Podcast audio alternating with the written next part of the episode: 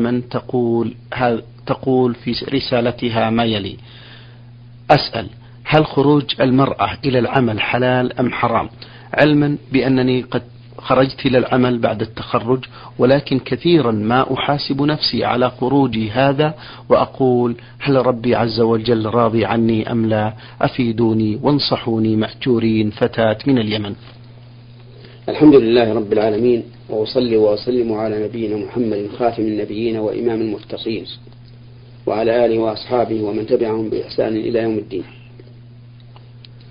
خروج المرأة من بيتها للحاجة لا بأس به ولا سيما إذا كان خروجها لدفع حاجة غيرها مثل أن تخرج إلى المدرسة لتعلم نساء المسلمين.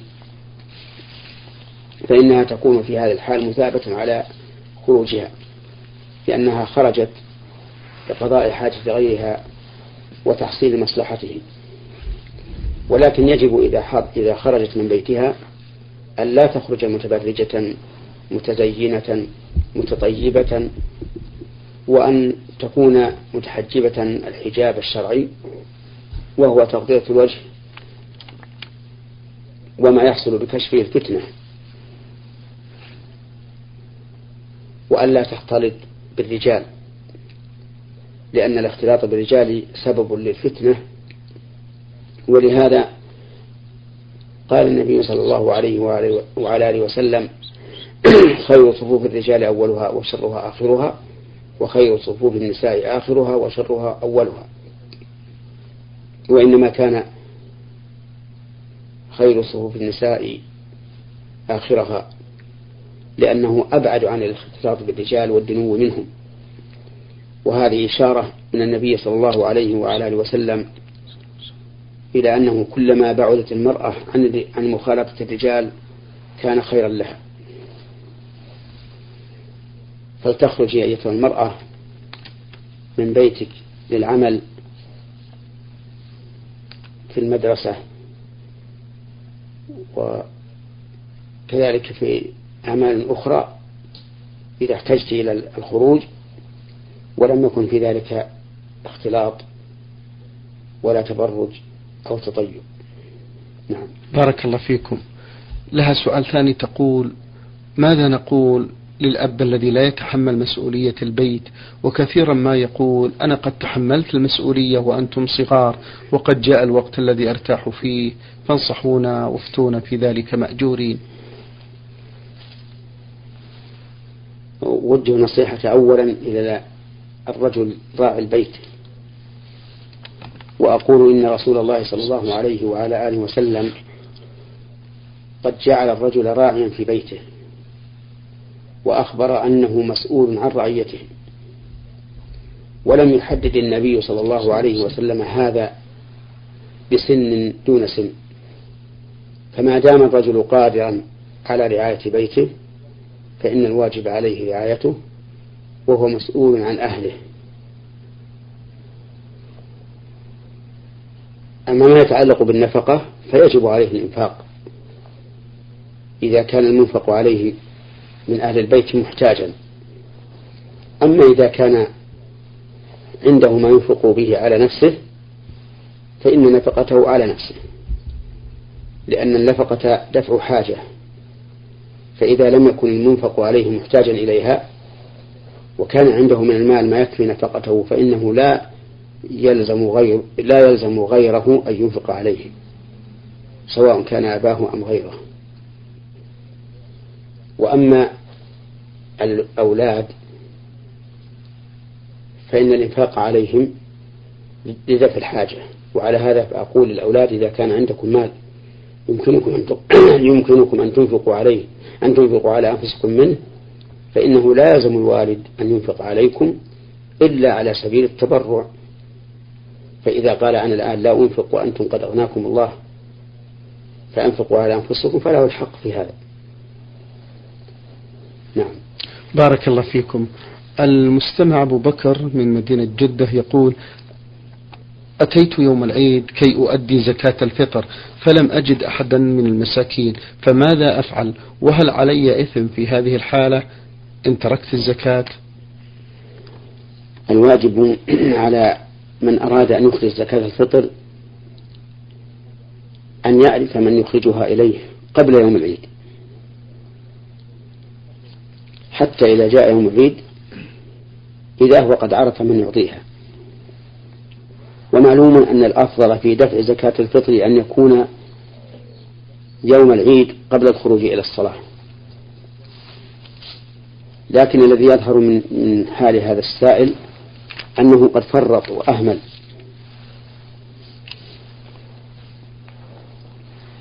ولم يهيئ في فكره أحدا يدفع إليه زكاة الفطر. حتى إذا صار يوم العيد ذهب يبحث وهذا خطأ منه.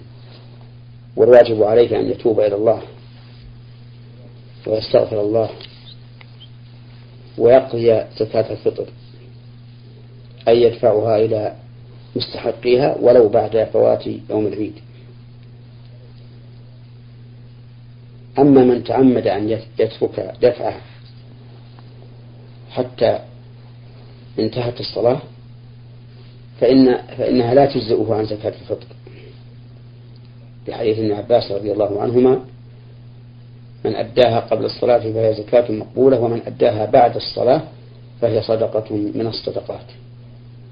نعم. بارك الله فيكم. له سؤال أخير يقول هل هناك تسمية تسمى بدعة حسنة وبدعة سيئة أم لا؟ لا يمكن أن يقال عن البدعة في دين الله إنها بدعة حسنة أبدا. مع قول النبي صلى الله عليه وعلى آله وسلم كل بدعة ضلالة. فإن هذه الجملة أعني كل بدعة ضلالة صدرت من أفصح الخلق محمد صلى الله عليه وعلى آله وسلم وأنصح الخلق وأعلم الخلق بشرع الله بشرع الله. وأعلم الخلق بمدلول خطابه. وقد قال هذه الجملة العامة كل بدعة ضلالة. فكيف يأتي إنسان بعد ذلك ثم يقول البدعة منها ما هو بدعة سيئة ومنها ما هو بدعة حسنة؟ وهل هذا إلا خروج بقول رسول الله صلى الله عليه وعلى آله وسلم عن ظاهره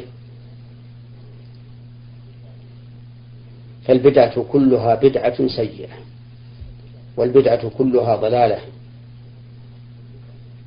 لكن قد يستحسن الإنسان شيئا يظنه بدعة وما هو ببدعة وقد يستحسن شيئا وهو بدعة يظنه حسنا وما هو بحسن. أما أن يجتمع كونه بدعة وكونه حسنا فهذا لا يمكن أبدا. فمثلا قد يقول القائل بناء المدارس بدعة لأنه لم تكن معروفة في عهد النبي صلى الله عليه وسلم لكنه بدعة حسنة. نعم. فنقول لا شك أن بناء المدارس حسن لكنه ليس البدعة التي أرادها الرسول صلى الله عليه وعلى آله وسلم. إذ أن بناء المدارس وسيلة لتنظيم الدراسة وتهيئة الدروس للدارسين وليس مقصودا في ذاته. بمعنى أننا لسنا نتعبد لله تعالى ببناء المدارس على أن البناء نفسه عبادة ولكن نتعبد لله تعالى ببناء المدارس على أنها وسيلة لحفظ العلم وتنظيم العلم ووسيلة المقصود مقصودة. ولهذا كان من القواعد المقررة عند العلماء أن للوسائل أحكام المقاصد.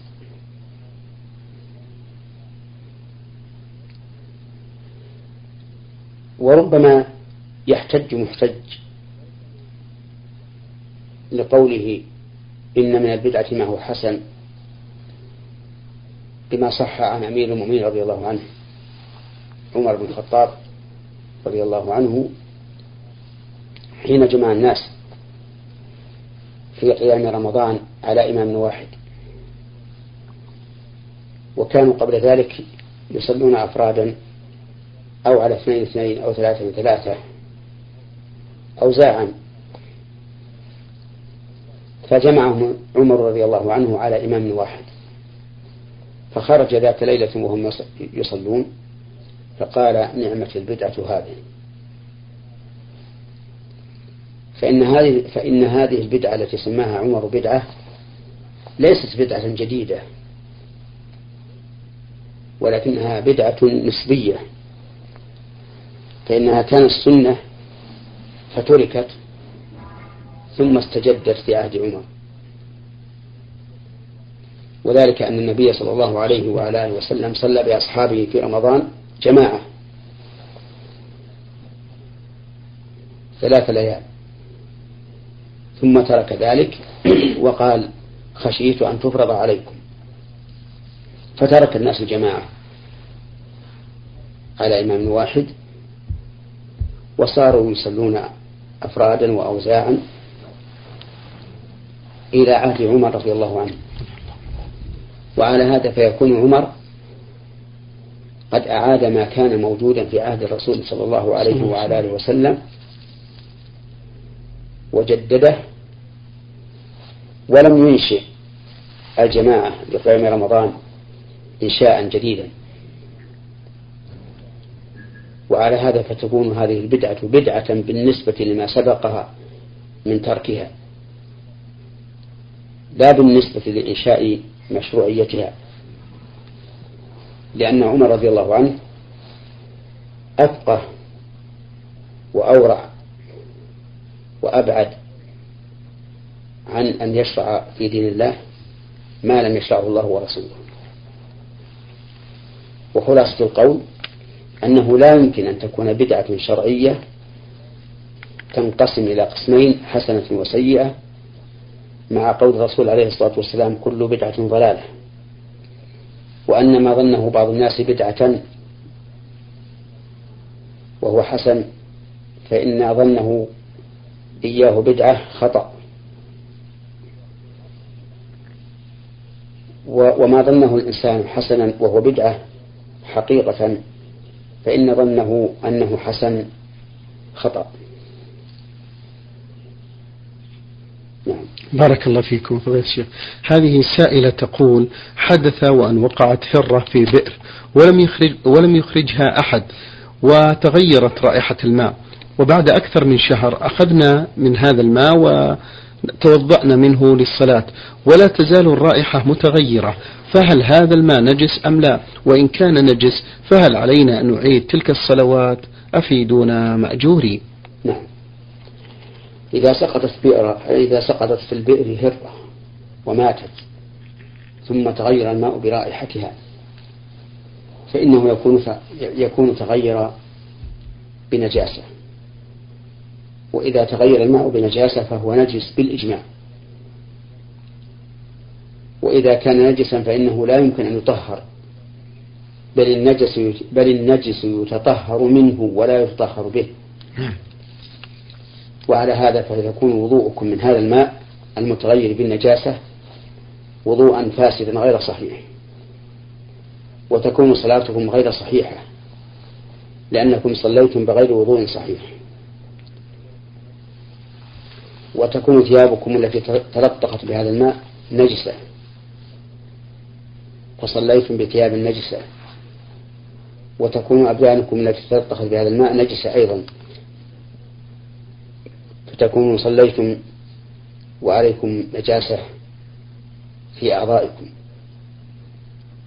فالواجب إذن أن تحصوا الصلوات التي صليتم بها بهذا الوضوء الذي كان من هذا الماء النجس وأن تعيدوا تلك الصلوات.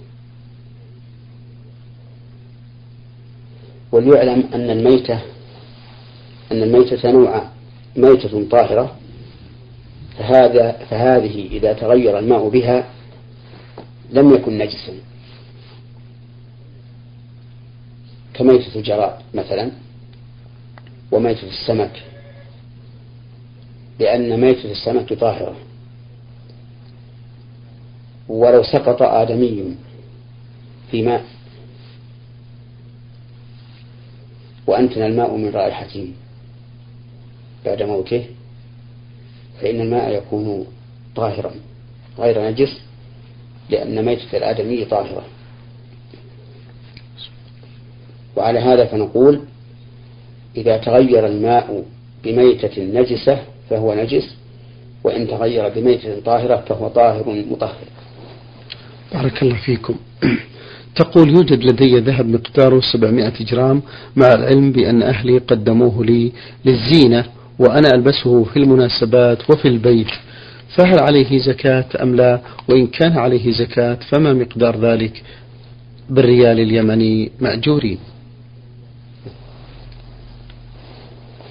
حلي الذهب أو الفضة تجب فيه الزكاة إذا بلغ نصابا.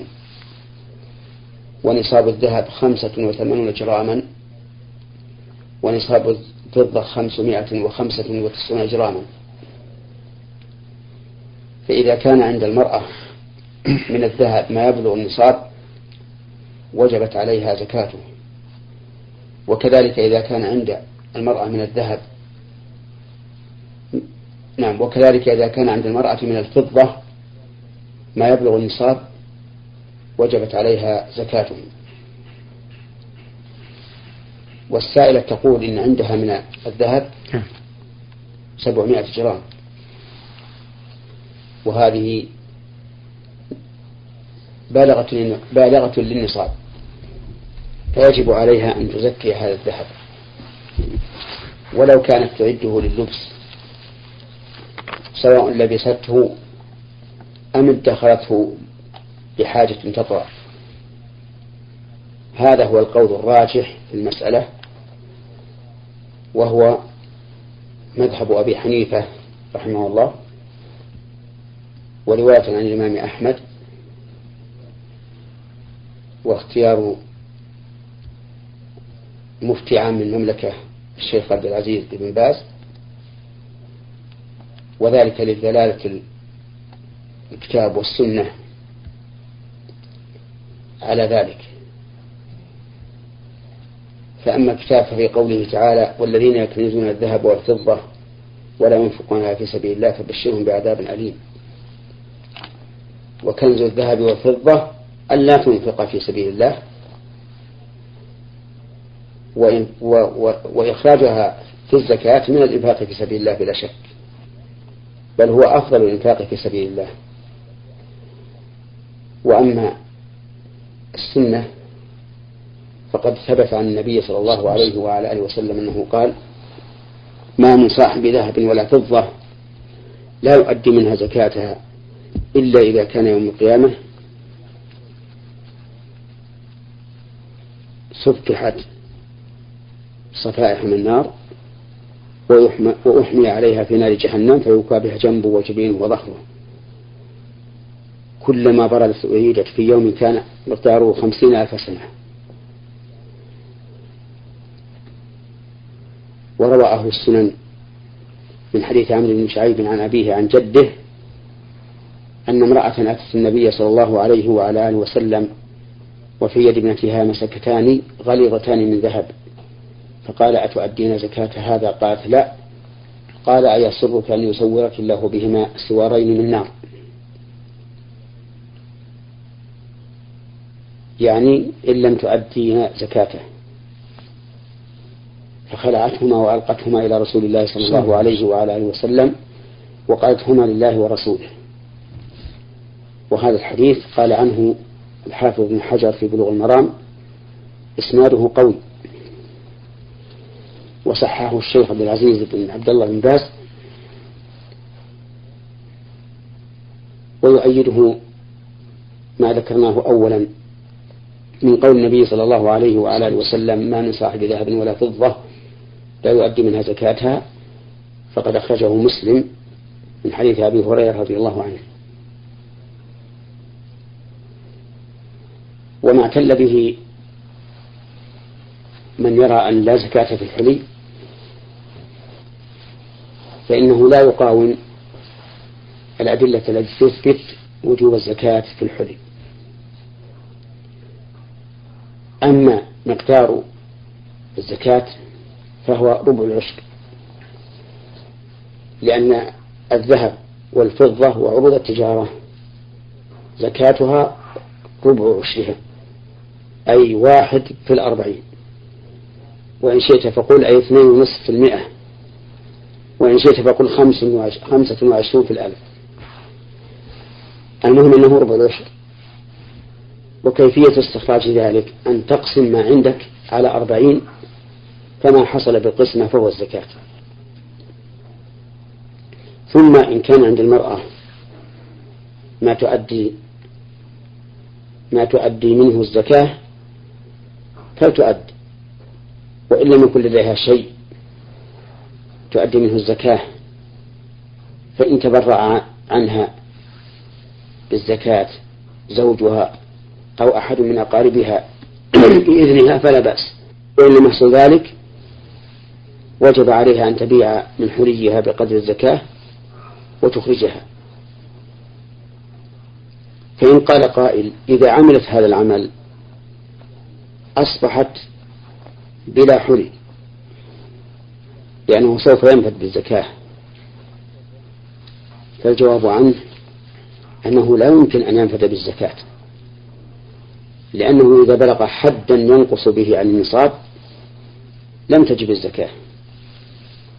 فمثلا إذا كانت تخرج منه كل عام حتى وصل إلى أربعة وثمانين جراما من الذهب فإنه لا زكاة عليها في هذه الحال لأن الذهب الذي عندها لا يبلغ النصاب. فإن قال قائل إذا كان عندها من الذهب دون النصاب ولنقل عندها من الذهب ما يبلغ نصف نصاب. لكن عندها من الفضة ما يكمل هذا النقص. أي عندها من الفضة نصف نصاب مثلا. نعم. فبمجموعهما يكون النصاب تاما. قلنا لا يجب عليها أن تضم الذهب إلى الفضة في تكميل النصاب لأنهما جنسان مختلفان. كما لا يضم البر إلى الشعير في تكميل النصاب في باب زكاة الثمار والحبوب. وفي هذه الحال نقول ليس عليها زكاة فيما عندها من الذهب لأنه نصف نصاب ولا فيما عندها من الفضة لأنه نصف نصاب. نعم. بارك الله فيكم. آه لها سؤال أخير تقول هل يجوز للرجل أن يتزوج أخت هل يجوز للرجل أن يتزوج أخت زوجته التي طلقها قبل أن تكمل عدتها أم أنه لا يجوز؟ لا يجوز للرجل أن يتزوج أخت زوجته التي طلقها حتى تنتهي العدة لأنها أي المطلقة إن كانت رجعية فهي في حكم الزوجة إلا فيما استثني وإن كانت غير رجعية فإن علائق نكاحها مع زوجها الذي طلقها قد بقي شيء منها. فلا يجوز أن يتزوج عليها أختها. ولكن يجب أن نعلم ما هو الفرق بين الرجعية وبين غير الرجعية. نعم. الرجعية هو من يملك زوجها إرجاعها بلا عقد. وغير الرجعية من لا يملك إرجاعها إلا بعقد.